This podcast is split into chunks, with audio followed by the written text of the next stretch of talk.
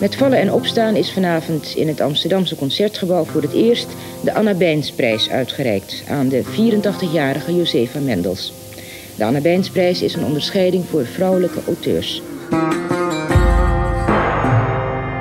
Dit is Lees Days, een podcast van de VPRO en de actie Swap over bijzondere boeken en schrijvers die de top 10 meestal niet halen. Ik ben Anton de Goede. In deze podcast behandel ik die boeken omdat ze meer aandacht verdienen, rijp zijn om herontdekt te worden.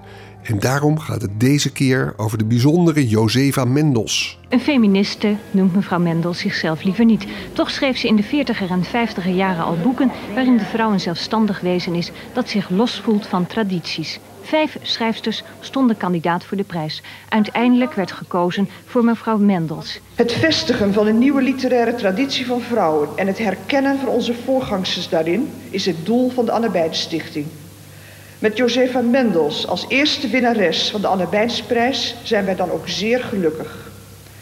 Haar dissidentheid en haar anders zijn als vrouw zijn in haar werk en in haar leven evident. Haar dissidentheid en haar anders zijn als vrouw zijn in haar leven en werk evident. Al dus Ellie de Waard, nu 32 jaar geleden. Het was 1986 en toen beleefde Josefa Mendels een succesvolle periode. Maar ze is jarenlang ook vergeten geweest. Zonder twijfel, dankzij uitgeverij Cossé, beleeft het werk anno 2018 opnieuw een revival. Zometeen gaan we Eva Cossé horen en ook schrijfster Roos van Rijswijk, voor wie Mendels lezen een eye-opener betekende. Onder de indruk als zij is van bijvoorbeeld het boek Rolin en Ralin uit 1947, waarin Mendels openhartig schreef over vrouwelijke seksualiteit toen dat nog niet bon ton was. Maar eerst laten we het heerlijke stemgeluid van Josefa Mendels zelf horen. Het VPRO-archief bevat een gesprek van Ad Fransen met haar. Dat werd uitgezonden in het programma Boeken van 13 mei 1986. Ook rond die uitreiking van de Anne Bijnsprijs dus.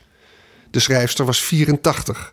Het interview vond plaats in Parijs. Ik ben een onbewuste feminist. Ik heb mijn leven feminist. Ik heb mijn leven nooit aangesloten bij iets.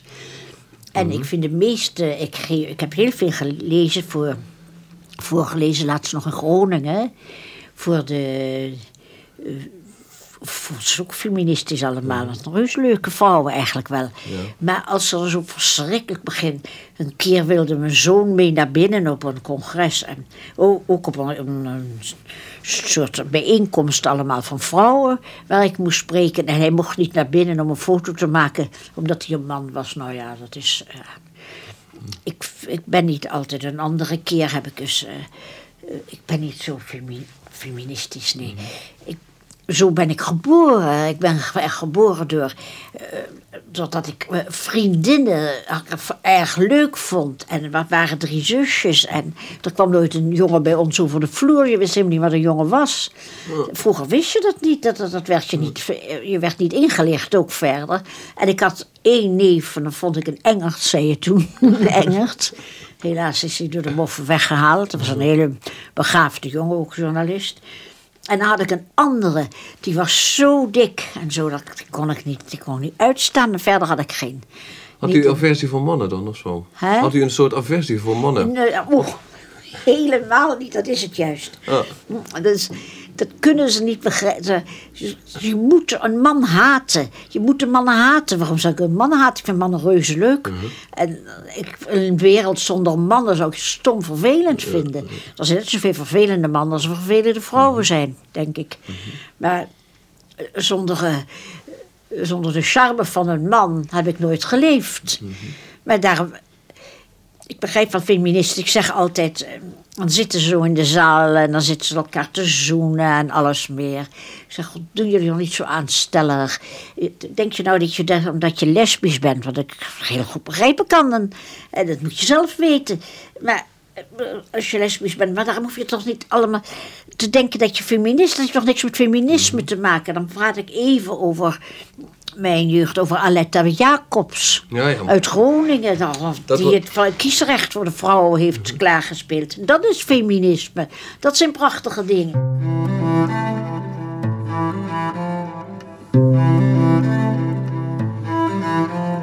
Eva Cossé, je bent uitgever van het werk, van een aantal titels van Josefa Mendels en van de biografie van Sylvia Heijmans, die als ondertitel draagt Josefa Mendels het eigenzinnige leven van een niet nette dame.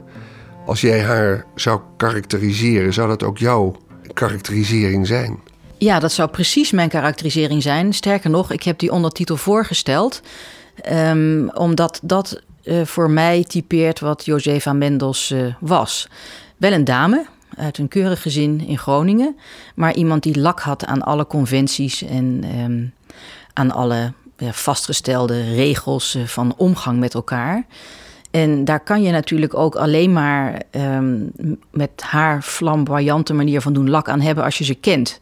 Dus vandaar die ondertitel Het leven, het eigenzinnige leven van een niet nette dame. En als je aan haar denkt, wat komt dan het eerste naar boven? Het verhaal van haar geschiedenis, dat het een beschadigde vrouw was. Dat zij uh, geldt als eerste bewust ongetrouwde moeder, die zij ook was. Of denk je aan haar stijl? Of wat komt dan boven? Uh, dat is natuurlijk lastig te zeggen, omdat ik de biografie heb gelezen en geredigeerd. Twee romans van haar heb gelezen en ook haar overige werk. Ook haar korte verhalen, die, die ik ontzettend goed vind. Ze kan heel bijzonder goed formuleren. Dat is natuurlijk sowieso de reden waarom je iemand opnieuw gaat uitgeven. Er zijn heel veel schrijvers en schrijfsters vergeten. En uh, sommige terecht, sommige onterecht. Maar je kan als uitgever zo'n auteur of zo'n boek alleen maar heruitgeven als je denkt dat het nu aanslaat of als het nu een toon raakt bij de lezer. En dat is bij José van Mendels natuurlijk heel erg het geval. Uh, dat bewijst de hoeveelheid fantastisch positieve kritieken die we op die beide uitgaven hebben gekregen. Haar debuut Rolien en Ralien en haar tweede boek Je wist het toch. We hebben die overigens in omgekeerde volgorde uitgegeven. Omdat ik dacht, Rolien en Ralien kennen de mensen misschien nog wel, maar je wist het toch kent helemaal niemand. En dat bleek te kloppen.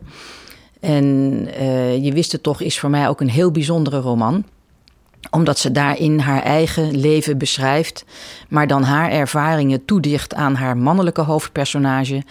En uh, de, vrouwelijke hoofdpersonage is zoals de, haar mannelijke toenmalige lover, die ze haar hele leven heeft gehad is nog steeds geen antwoord op je vraag. Want het antwoord op je vraag zou moeten zijn: wat mij fascineert aan het werk van Josefa Mendels en aan de persoon van Josefa Mendels, is dat zij alles omdraait. En dus het is toch eigenlijk wel een antwoord op de vraag. Uh, zij heeft lak aan die regels, ze heeft lak aan die conventies en, uh, en draait het om, het mannelijke en het vrouwelijke. Zij gedraagt zich eigenlijk als een vrij gevochten man, zou je zeggen. Een vrij gevochten vrouw bestond toen nog bijna niet. Zij heeft affaires bij de vleet. Uh, zij heeft er geen enkel probleem mee om het met een getrouwde man te doen. Ook geen enkel probleem mee om met een oudere getrouwde man te doen. Niet dat ik dit nu zit te propageren, maar vooral het Um, het gemak waarmee dat uh, lijkt te gaan en ook de vanzelfsprekendheid waarmee deze vrouw voor zichzelf dat allemaal heeft opgeëist, um, dat, vind ik, uh, dat vind ik heel bijzonder. Josefa Menlos was in 1981 te gast in het populaire Varen TV-programma van Sonja Barend. Waarom woont u in Parijs? Omdat ik uh, zin had om erheen te gaan. Ik heb tien jaar lang maatschappelijk werk gedaan. En zong altijd. Ik ging altijd kamperen en ging zondags met die meisjes uit. En s'avonds kwam ik weer thuis en dan zong ik Wezen jong, de aard ligt open. Maar dan keek ik in de spiegel. Ik was toen 34 jaar en ik werd al aardig grijs. Dat is helemaal weggegaan, dat grijs. Ja. en toen, ik had 300 gulden geërfd van mijn vader. Toen ben ik naar Parijs gegaan om journaliste te worden met een kaart van het Kampernieuwsblad. Ja. U bent uiteindelijk schrijfster geworden. Wist u dat al, uh, zeg maar, op jeugdige leeftijd, dat u dat wilde? Ja, dat wist ik. Want vanaf mijn achtste jaar heb ik geschreven. Ja. Als ik uit school kwam, dan ging ik schrijven. Uh, mijn eerste boek heette De Kinderen van mevrouw Staphorst. Meneer kwam in het tweede hoofdstuk onder de tram. Konden de kinderen lekker met de moeder lezen. Rolien eh, en Ralien uh, had zij al geschreven uh, voordat zij vanuit Parijs, waar ze sinds de jaren dertig woonde, over de Pyreneeën, net als Walter Benjamin, is gevlucht. Want ze dacht in Parijs safe te zijn voor de jodenvervolging, maar dat was natuurlijk niet zo. Dus ze had dat, haar debuut, Rolien en Ralien, had ze in haar rugzak. Uh, toen ze over de Pyreneeën naar Spanje vluchtte en daar in de hand van, handen van de Guardia Civil kwam van de Spaanse politie.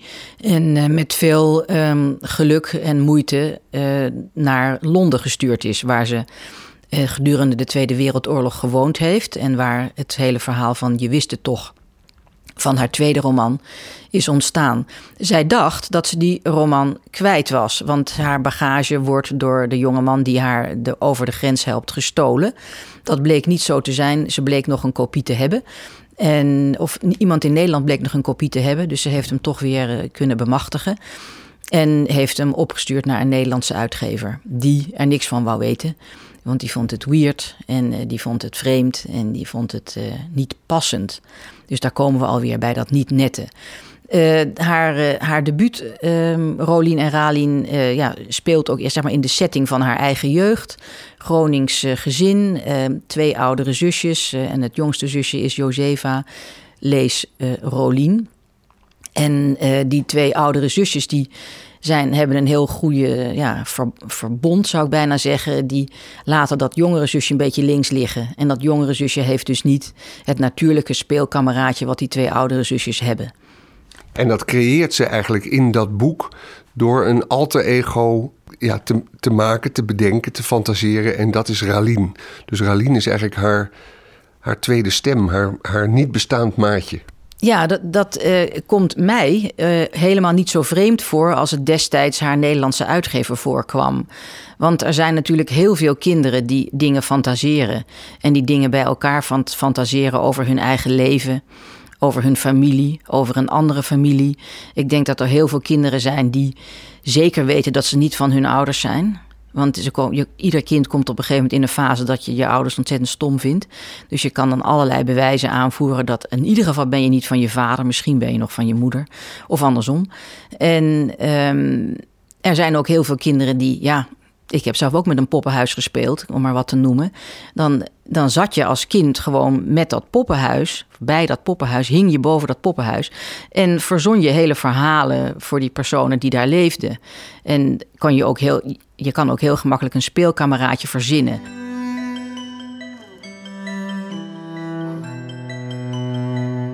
Met een intense toewijding keert Rolien na deze reeks ervaringen met levensspeelgoed weer tot haar poppen terug. Al dit tijdelijk verachte zemel, hout en steen brengt haar opnieuw in de onbegrensde wereld van de verbeeldingskracht. Deze terugkeer wordt des te opmerkelijker omdat zij haar spel vanaf dit ogenblik bewust speelt. Niet het speelgoed overheerst, maar een andere, nauw verwante Rolien die zich telkens tussen haar denken en doen dringt. En in het geheim noemt zij haar Ralien, dicteert haar tweede ik.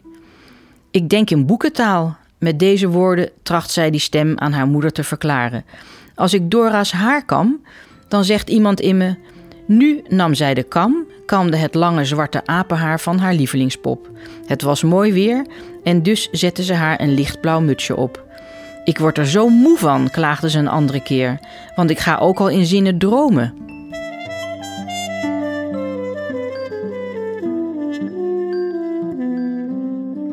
Dat is dan het eerste stukje van het hoofdstuk Ralien en Rudolf uit dat boek. Ja, dat het een weird boek is. Jij gebruikte net uh, wat die uitgever dan destijds gezegd zou hebben. Dat klopt ook wel. Het is een raar boek. Ja, en dat is natuurlijk juist het interessante. Dat dat uh, in, eh, als je kijkt wanneer dat geschreven is en als je kijkt wanneer dat gepubliceerd is.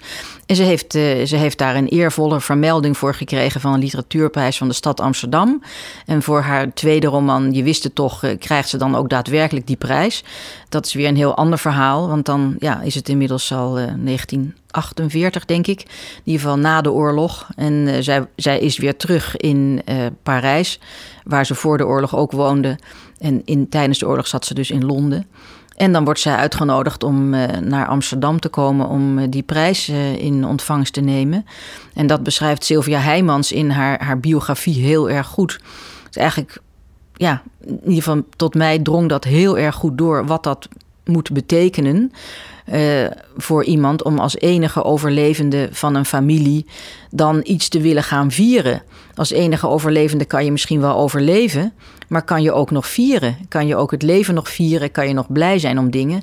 En wat moet je nou in Amsterdam terug een prijs in ontvangst nemen als je dat niet kan vieren met je vader en je moeder, met je zusjes, met je familie, met je vrienden, omdat die allemaal zijn gedeporteerd en omgebracht?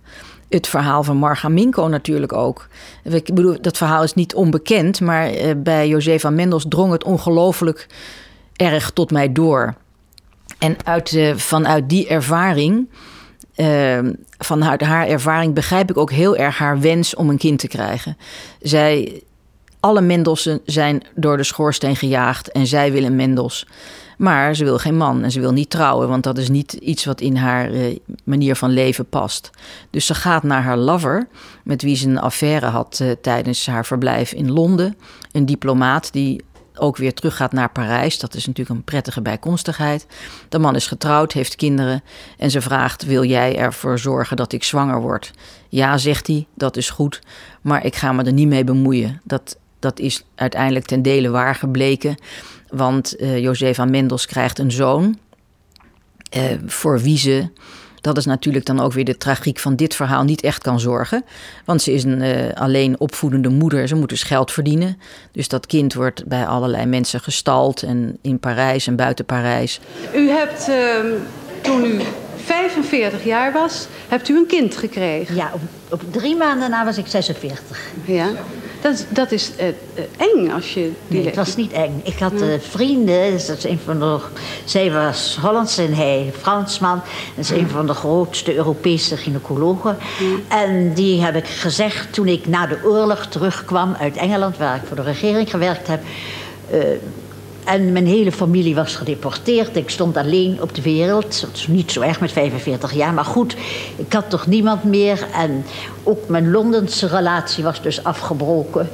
Uh, toen heb ik gezegd, nu wil ik eindelijk dat kind hebben. Tuurlijk, ik wou er altijd 17 hebben, maar er was geen tijd meer voor.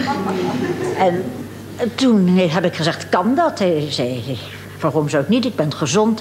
Ik heb nooit veel gedronken. Wel erg veel gerookt, maar niet gedronken. En het bleek ook dat het makkelijk kon. Hij zei maar dat ik één zesde kans had om een goed kind ter wereld te brengen.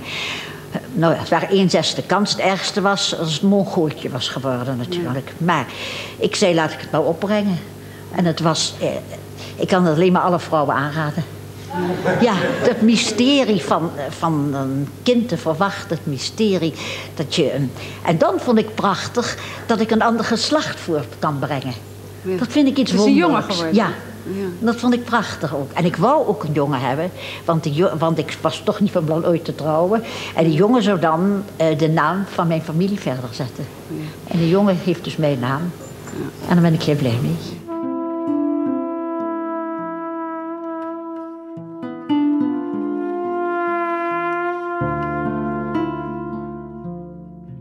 Het mooie is dat de missie van Eva Cossé om Josefa Mendels weer in de belangstelling te zetten aanslaat. Bij de lancering van de biografie liepen schrijvers van nu, zoals Marjolein van Heemstra en journaliste Margriet van der Linden, warm voor Mendels boeken. Onder hen ook schrijfster-critica Roos van Rijswijk, die een nawoord schreef in de heruitgave van Rolien en Ralien. Nou ja, er zijn uh, ongetwijfeld, ik kom er nu niet op, wel meer uh, verhalen en boeken over uh, kinderen met bijvoorbeeld een fantasievriendje. maar in dit boek gaat dat echt ver.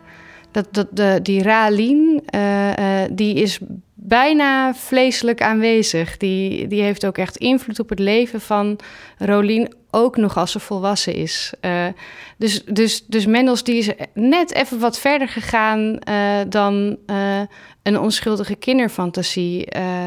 en ook in het taalgebruik, de woorden die ze zelf verzint, die, die, die in haar proza staan alsof ze heel vanzelfsprekend zijn ja, wederom weet ik niet of ik een goede term gebruik hoor, maar het komt vrij zintuigelijk over. Uh, dus, dus, dus de echt die indrukken van de kindertijd, hoe ze bepaalde dingen van de volwassen wereld niet begrijpt, maar wel voelt wat ermee bedoeld wordt. Zij wordt op een gegeven moment gekust als klein meisje door volgens mij een notaris. En ze weet dat het niet in de haak zit, maar ze weet ook niet waarom het niet in de haak zit. Uh, uh, en dat is ontzettend knap. En het tweede deel, dan is ze volwassen en dan gaat ze affaires aan met mannen en uh, dan verhuist ze. Dat is wat, ja, afstandelijk zou ik het niet willen noemen, maar, maar wat, wat ja, meer een verslag misschien, maar nog steeds met van die bizarre conversaties erin. De dialogen zijn ook heel gek, die komen heel plotseling. Mensen zeggen ook hele gekke dingen. Ehm, maar er is wel een. Je ziet het ook in, recensies, als ook nu, uh, als het boek besproken wordt, uh, dat er altijd gewezen wordt op het verschil tussen het eerste en het tweede deel. Uh, en het is ook wel raar, het is bijna een stijlbreuk, maar ja, ik vind het ook wel fijn eigenlijk. Ja, uh, Rolien gaat naar haar juffrouw toe. Ze staat voor de deur van haar schooljuffrouw. En ze is totaal onder de indruk van die vrouw. Lees eens. Ja.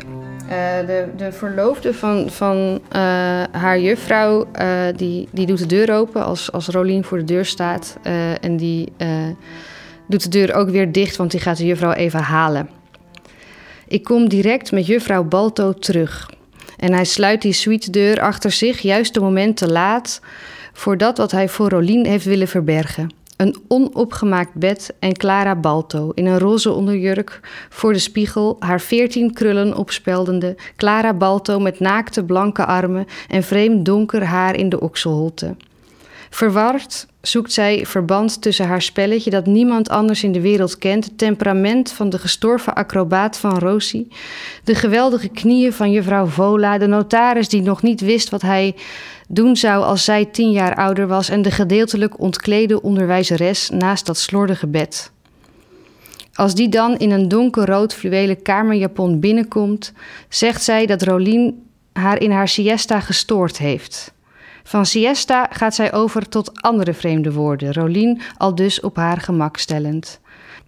Zij schenkt thee in dunne kopjes en zet een schaaltje neer waarop langwerpige koekjes met zacht roze glazuur.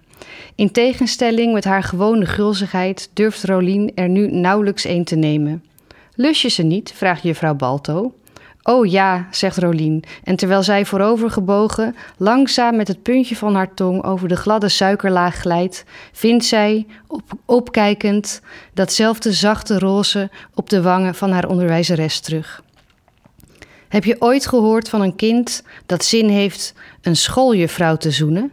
plaagt Ralien. In hoeverre speelt het eigenlijk mee voor Roos van Rijswijk als zij Josefa Mendels leest, dat zij het werk van een vrouw leest? het zou een deel van de charme van de boeken kunnen zijn, maar het is niet de reden waarom ik uh, een boek lees. Uh, het, is, het is zo dat ik op een gegeven moment wel dacht: God, ik lees eigenlijk bijna alleen maar witte mannen, laat ik daar eens wat aan doen. Dus toen ben ik meer vrouwen gaan lezen. Meer witte vrouwen? Ja, meer witte vrouwen gaan lezen. ik probeer het wel een beetje te verspreiden over uh, continenten en, enzovoorts. maar ik, ik, in principe is het feit dat een boek geschreven is door een vrouw voor mij niet een reden om het op te pakken. En, en ik denk ook, kijk, het is wel. Zij heeft natuurlijk die eerste Anna Bijnsprijs gekregen. En uh, volgens mij heeft Elsbeth Etty daar een heel mooi stukje over geschreven in een boek over schrijvende vrouwen. Um, namelijk dat het heel dubbel is, zo'n literaire prijs dan alleen voor vrouwen. Um, aan de ene kant dan wordt het weer, wordt, worden de vrouwen weer een aparte diersoort. Uh, aan de andere kant, dankzij zo'n prijs, gaat zo'n uh, Mendels wel uiteindelijk de geschiedenisboeken in. En, en wordt ze nu weer uh, nou ja, afgestoft, klinkt een beetje oneerbiedig, maar herontdekt. Het gaat als mijn golven natuurlijk. Um, dat is ook wel iets belangrijks om, om te beseffen. Maar ik denk ook dat. Dit, dit boek, de boeken van Mendels worden ook altijd erg met haar persoon verbonden. Hè? En, en in in het nawoord dat ik voor Rolien en heb geschreven, probeer ik ook een beetje te bepleiten om dat, dat, om dat los te laten. Uh, niet omdat, het, omdat je een boek altijd totaal losgezongen van een auteur moet zien. Dat kan bijna niet. Je hoort iemands stem erin. Uh, alleen in dit geval vind, vind ik het bijna zonde uh, dat in bijna alle besprekingen, alles wat over dit boek gezegd wordt en nu ook weer, en ik doe het ook vaak, wordt altijd naar het leven van Mendel zelf verwezen, waardoor de literaire waarde van dit boek uh, een beetje ondergesneeuwd dreigt te raken. En terwijl die is er gewoon. Dat waren schrijfster Roos van Rijswijk en uitgeefster Eva Cossé over Josefa Mendels. U hoorde verder opnamen van Josefa Mendels te vinden bij Beeld en Geluid. De romans Rolien en Ralien en Je wist het toch worden net als de biografie die geschreven werd door Sylvia Heijmans uitgegeven bij Cossé in Amsterdam. Tot zover deze editie van Lees Dees, een VPRO-podcast die aanhaakt bij de actie Schwab. Schwab, het initiatief van het Nederlands Letterenfonds met aandacht voor schrijvers of vertalingen die extra aandacht verdienen. Dank aan Berry Kamer, Alexandra Koch, Sanne van der Pijl, Randy Vermeulen en de collega's van het programma Nooit meer slapen. Reageren op deze podcast kan via leesdees.vpro.nl. Meer informatie zie vpro.nl slash. En deze podcast is natuurlijk ook vindbaar in iTunes en Stitcher. Graag tot horens, tot bij een volgende editie van Lees Dees.